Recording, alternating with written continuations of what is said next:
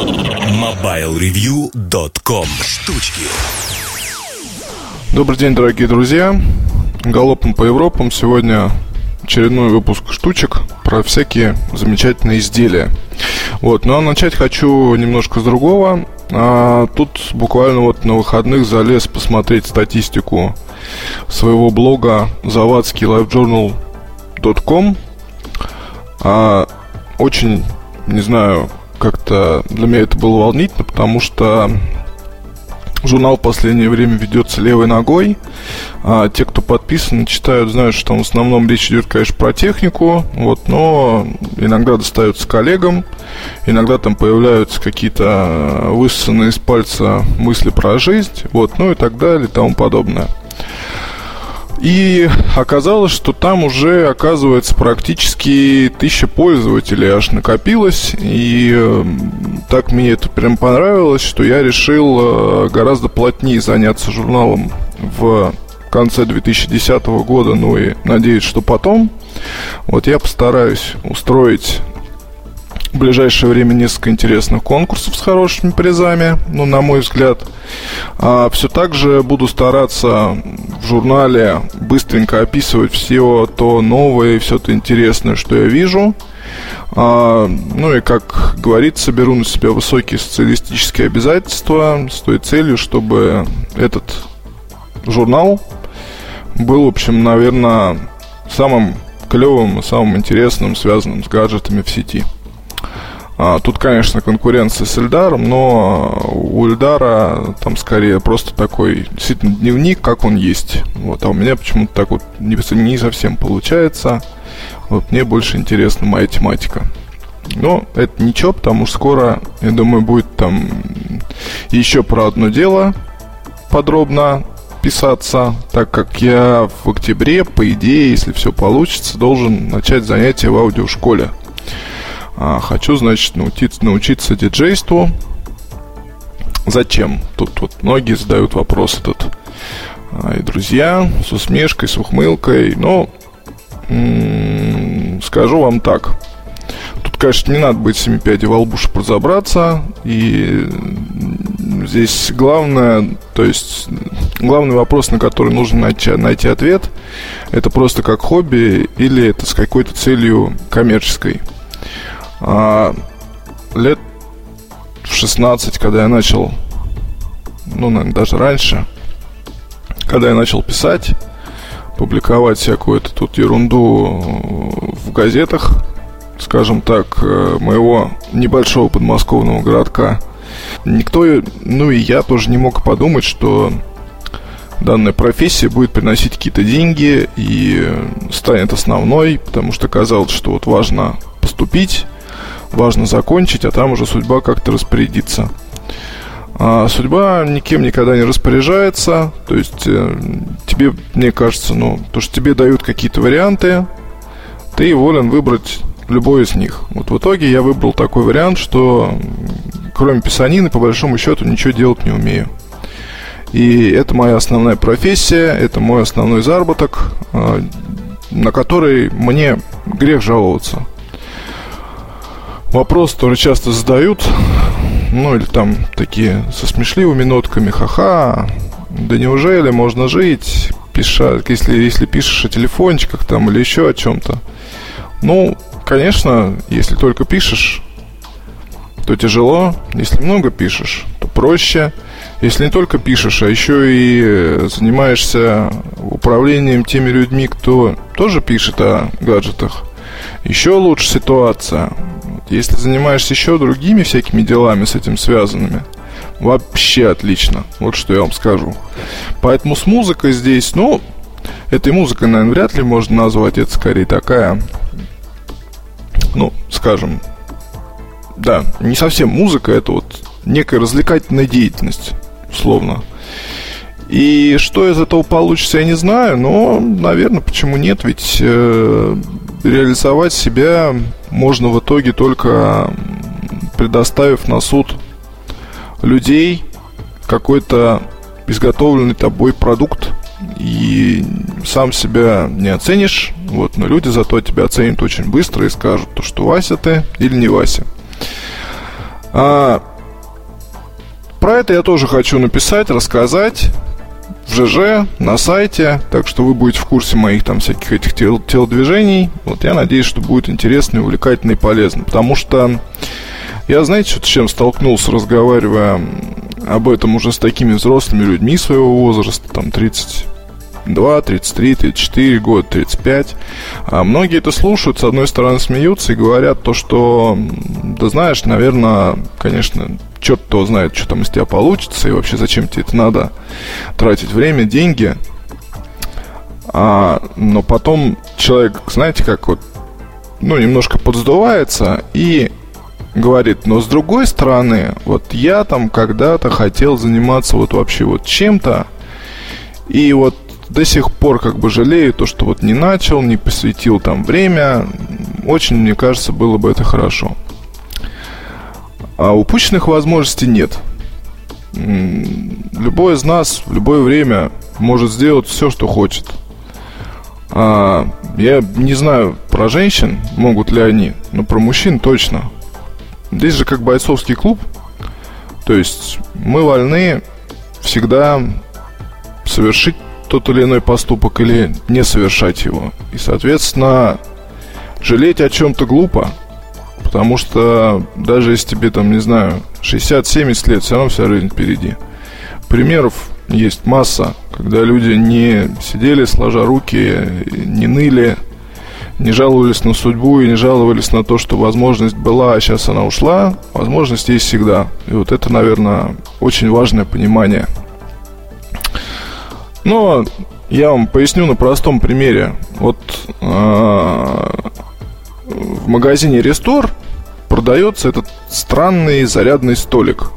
И ходил я вокруг него, и ходил, и как бы достать. Пытался выйти на компанию, которая сюда это привозит, и пытался что-то еще сделать. В итоге просто взял его, тупо купил, напишу обзор, расскажу вам.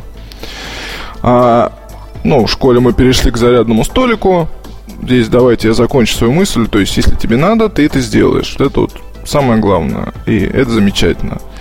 Ну, потом, вы же понимаете, что здесь есть определенная экономика моя личная, потому что я, с одной стороны, купил и потратил там пятерку с лишним, вот, но я напишу материал, получу за него деньги, я этот аксессуар, скорее всего, с большим удовольствием продам. Не за те, конечно, не за ту же сумму, вот, но, тем не менее, я надеюсь, что частично отбить мне получится все это дело. Так вот, зарядный столик. Значит, а, фирму сейчас не хочу копаться в коробках. Я думаю, таких аксессуаров будет все больше и больше со временем. В общем, такая поверхность. На iPhone 3GS надевается чехол. У чехла сзади некое утолщение. А столик вот этот вот подключается к розетке телефон вам нужно просто на него положить для начала зарядки. Вот, собственно, весь процесс.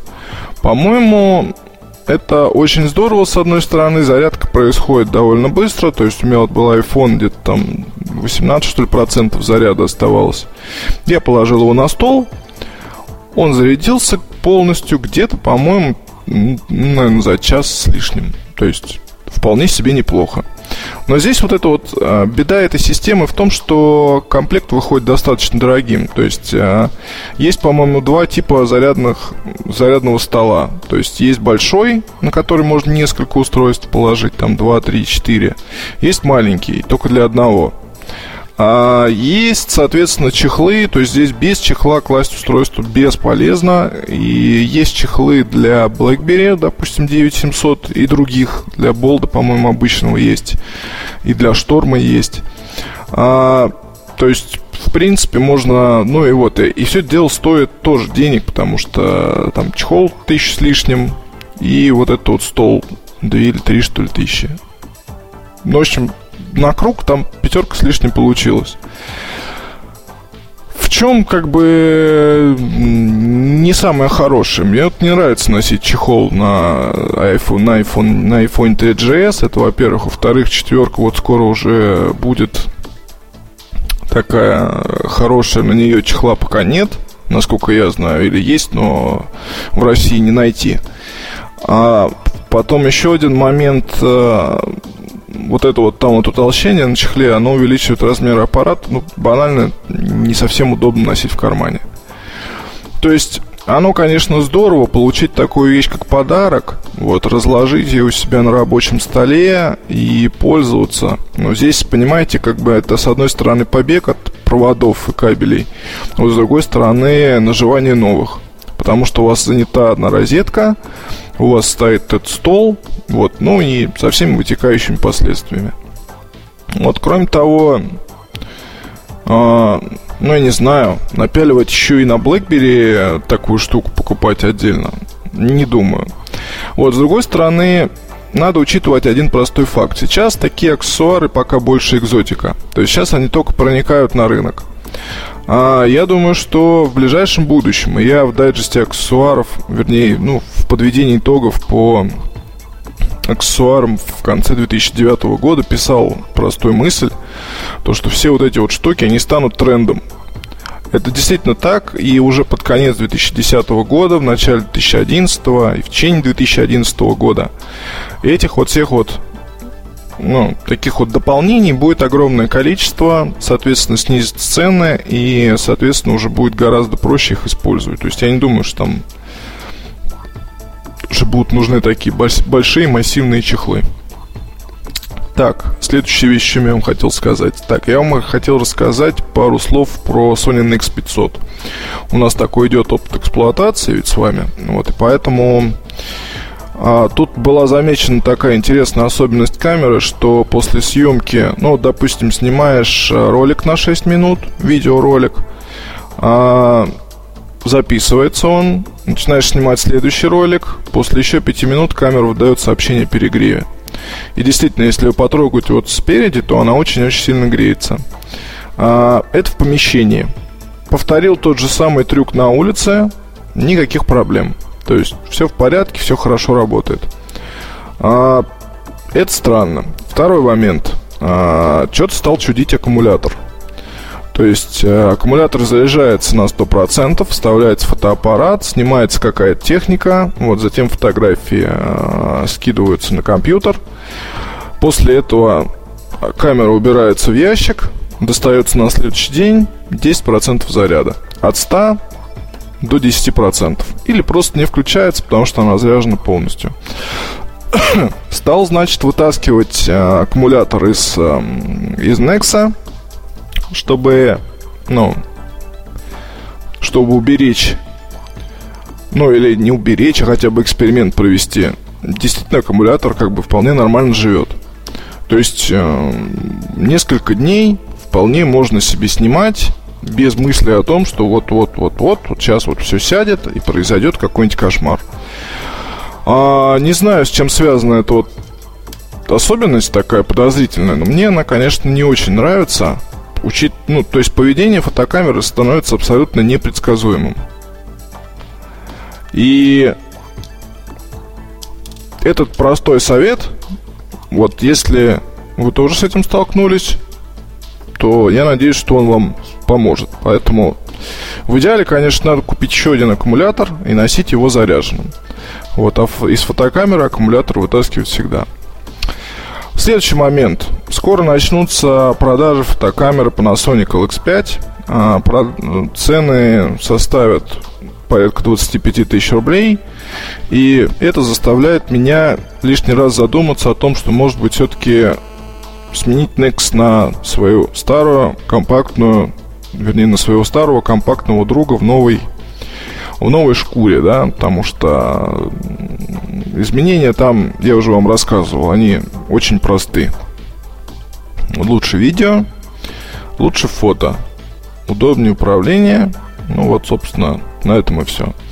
Вот с другой стороны, если так вот размышлять, то, наверное, все-таки не готов расстаться с Nexum ради Panasonic.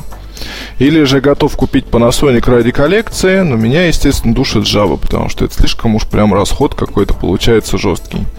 Вот, но вот, кстати, у Sony есть еще одно не совсем очевидный, не совсем очевидный недостаток, связанный со съемкой видео. То есть, если в Panasonic вы можете заранее настроиться, вот, и потом уже нажать кнопку, и у вас начнется съемка, вот, то у Sony есть отдельная кнопка начала съемки видео, и пока вы ее не нажмете, что-нибудь настраивать бесполезно. И поэтому во многих э, видеороликах, то, что тут я выкладываю на канале YouTube, вот получается такая история, когда вы должны ну, вы, может, видите, что сперва там, допустим, не резко, или сперва очень близко. Вот именно как раз вот с этим и связано. Вот, окей. До встречи на следующей неделе. Будет очень интересно. Пока я вам сказал все, что хотел сказать. Удачи. MobileReview.com Жизнь в движении.